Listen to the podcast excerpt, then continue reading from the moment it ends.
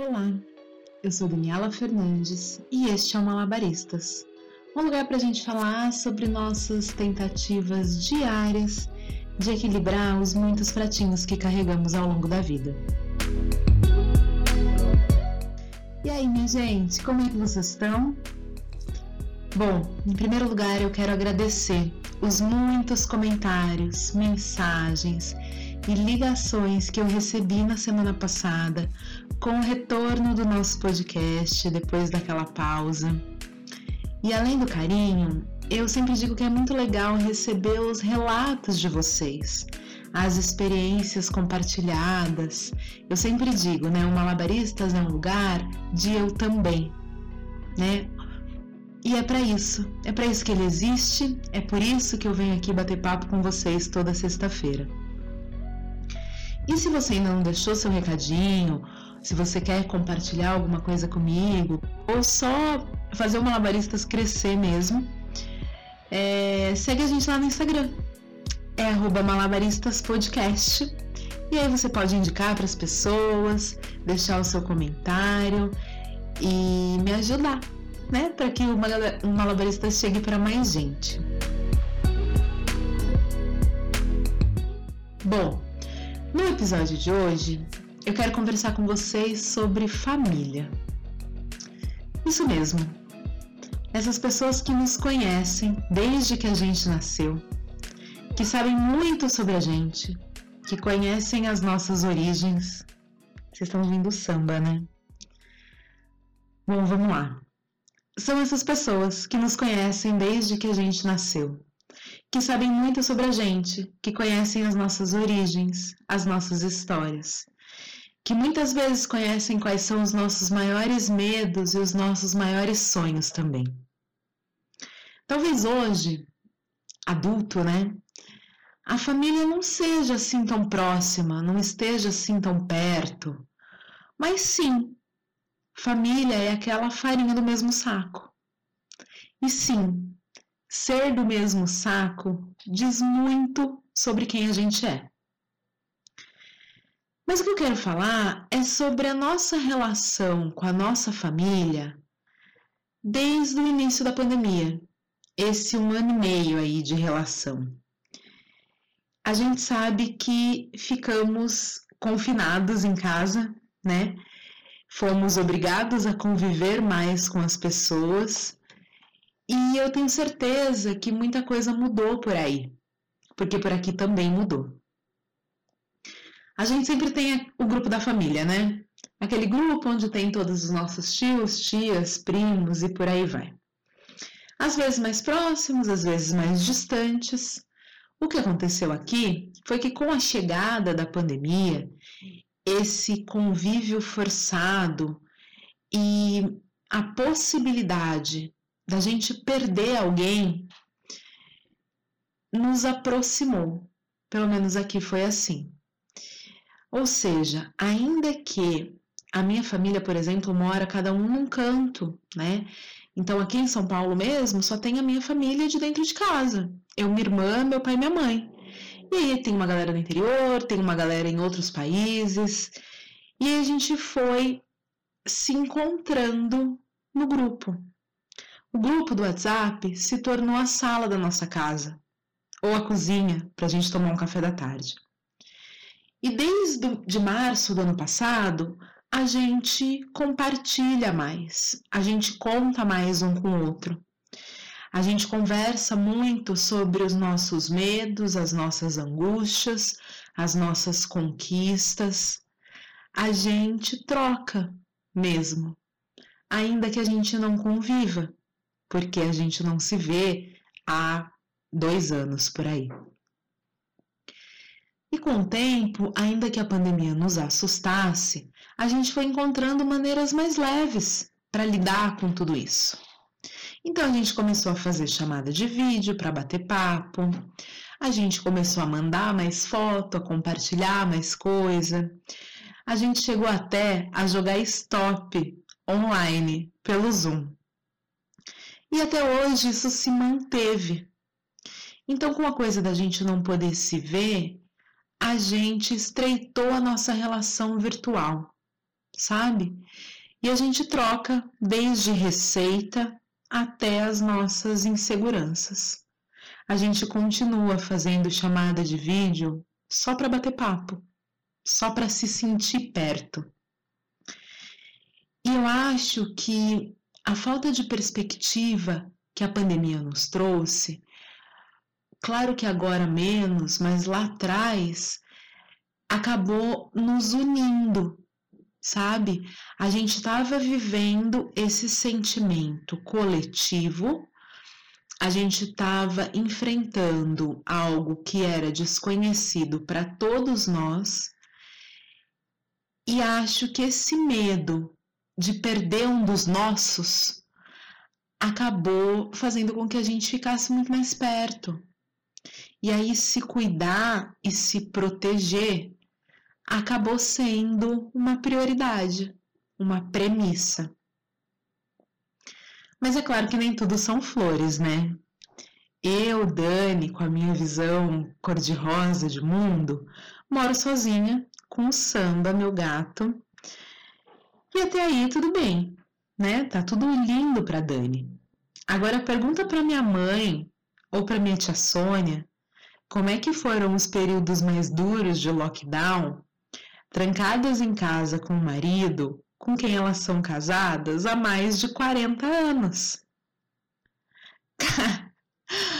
Tanto minha tia quanto a minha mãe, elas falaram que pior do que ficar trancada em casa era ficar trancada em casa com os seus respectivos maridos.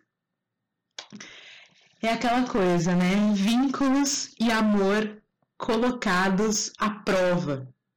Sabe quando a gente é criança e a nossa mãe tranca a gente no quarto com o nosso irmão e diz assim: vocês só vão sair daí quando fizerem as pazes? o que aconteceu com esses casais de muito tempo, e acho que até os de pouco tempo, foi bem isso, né? Então, o nosso amor foi colocado à prova. E alguns laços resistiram, outros nem tanto. Mas brincadeiras à parte, gente, o que eu acho que, que foi muito positivo dessa experiência mais próxima com a nossa família foi a gente conhecer melhor a nossa família sair do automático, eu gosto muito de dizer isso, né? Sair da, do automático da relação, sabe? Eu tenho uma amiga, por exemplo, que ela morava aqui em São Paulo há uns 15 anos e no início da pandemia ela voltou para casa dos pais dela no interior. E não porque ela precisasse voltar, mas porque ela queria estar tá perto deles, sabe? E a gente conversa muito sobre isso, sobre o quanto é bonito ver os nossos pais envelhecerem, sobre como é mágico ver os nossos sobrinhos crescerem, ali de pertinho, sabe? E acho que a coisa do home office, que é um outro desafio, só quem passa sabe, é, mas esbarra muito na questão familiar também. Então não tem aquela coisa de tipo minha casa, meu quarto, meu ambiente. Hoje, depois de um ano e meio, a casa é muito coletiva e a privacidade muitas vezes é relativa. E aí, se a gente olhar a metade cheia do copo, a gente acabou deixando de ser individualista, né? Pelo menos um pouco. Então a gente aprendeu a dividir mais, a compartilhar mais, a respeitar mais, tanto o nosso próprio espaço quanto o espaço do outro, né? Eu sou super fã de constelação familiar. Vocês já ouviram falar? Constelação é uma prática terapeuta criada por um cara que chama Bert Hellinger, que chamava, né? E ela ajuda a gente a entender e resolver alguns conflitos pela ótica do nosso sistema familiar, né? E o que eu acho muito legal da constelação é que a gente vai entendendo o papel de cada membro da família e respeitando o lugar de cada um, sabe? E eu acho que quando a gente convive e olha mais de perto para nossa família, a gente consegue entender melhor esse papel de cada um, sabe? Então, por exemplo, eu sempre tive, sempre não, mas assim, eu tive vários conflitos com meu pai. A gente batia bastante de frente, assim, sabe? E aí, com a maturidade, com a constelação, com terapia, obviamente, mas principalmente acho que com um olhar mais cuidadoso sobre a nossa relação, eu entendi que as questões que eu tinha com meu pai, na verdade, elas estavam muito ligadas a questões com o marido da minha mãe. Então eu não tinha ressalvas ao meu pai no seu exercer o papel de pai. Tava tudo bem nesse aspecto. O que me incomodava era o meu pai enquanto marido da minha mãe. Ou seja, me feria uma relação que eu não tinha nada a ver, uma relação que não era minha, que eu não cabia ali. Entende? E aí eu acho que a gente vai percebendo o papel de cada um, né? E quando a gente fala de pandemia, que é esse momento cheio de primeiras vezes, né? Por que, que a gente não, não pode olhar para nossa família e lançar um novo olhar? Olhar como se fosse a primeira vez mesmo, sabe? E para finalizar, bom, quem me conhece sabe, eu sou louca por criança e, e nessa pandemia eu pude não conviver, mas participar mais de perto do crescimento de algumas crianças. Então eu tenho muito próxima a Alice, que é filha da minha prima Mimi, e ela nos surpreende todos os dias com a sua evolução, o seu crescimento, as suas descobertas.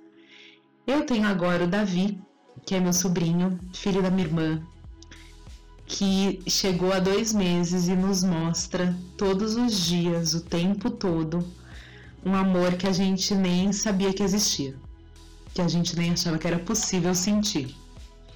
E além disso, eu tenho um monte de filhos de amigas, um monte de criança deliciosa que me rodeia. E bom, eu sou filha de Oxum, né? Que é uma orixá que tem tudo a ver com fertilidade e maternidade. Então, criança sempre é muito mágico para mim, muito mesmo. E aí nesse nessa minha jornada, né, de sair do automático, olhar para as crianças é um grande aprendizado. Entender a mecânica delas, sabe? Acompanhar o crescimento, as descobertas, a magia mesmo. E acho que a grande lição que a gente leva de tudo isso é: se a gente quer de verdade construir um mundo melhor, a gente precisa ter habitantes melhores nesse mundo, né? Então, que a gente possa sim começar dentro de casa essa transformação. Bom, e eu tinha prometido para vocês que toda edição a gente ia ter um prato cheio de boas notícias. E a notícia que eu quero compartilhar com vocês hoje, ainda um pouco nesse universo familiar aí, foi uma notícia que eu vi no jornal Correio Brasiliense. Algumas pessoas me pediram a fonte, então aí vai. Uma notícia que eu vi no Correio Brasiliense e dizia que um estudo feito pela Universidade Federal de Minas Gerais comprovou que já temos bebês nascendo com anticorpos contra a Covid. Olha que máximo. É, mamães que tiveram Covid durante a gestação, super é, aterrorizante, né? Essa palavra super aterrorizante e assustador, é, mas que se curaram e os seus bebezinhos chegam nesse mundo pandêmico já com algumas condições mínimas de combater o vírus. Incrível, né? Dá uma esperançazinha lá no nosso coração de que tudo vai ficar bem. E é isso, minha gente. Chegamos ao fim de mais um episódio do Malabaristas. Muito obrigada por você estar aqui. Muito obrigada por essa nossa troca semanal. Não esquece de ir lá no Instagram e deixar os seus comentários e reflexões no malabaristaspodcast. Indique para as pessoas, compartilhe se você gostou. E é isso. Espero que vocês se cuidem, que vocês fiquem bem e até a semana que vem.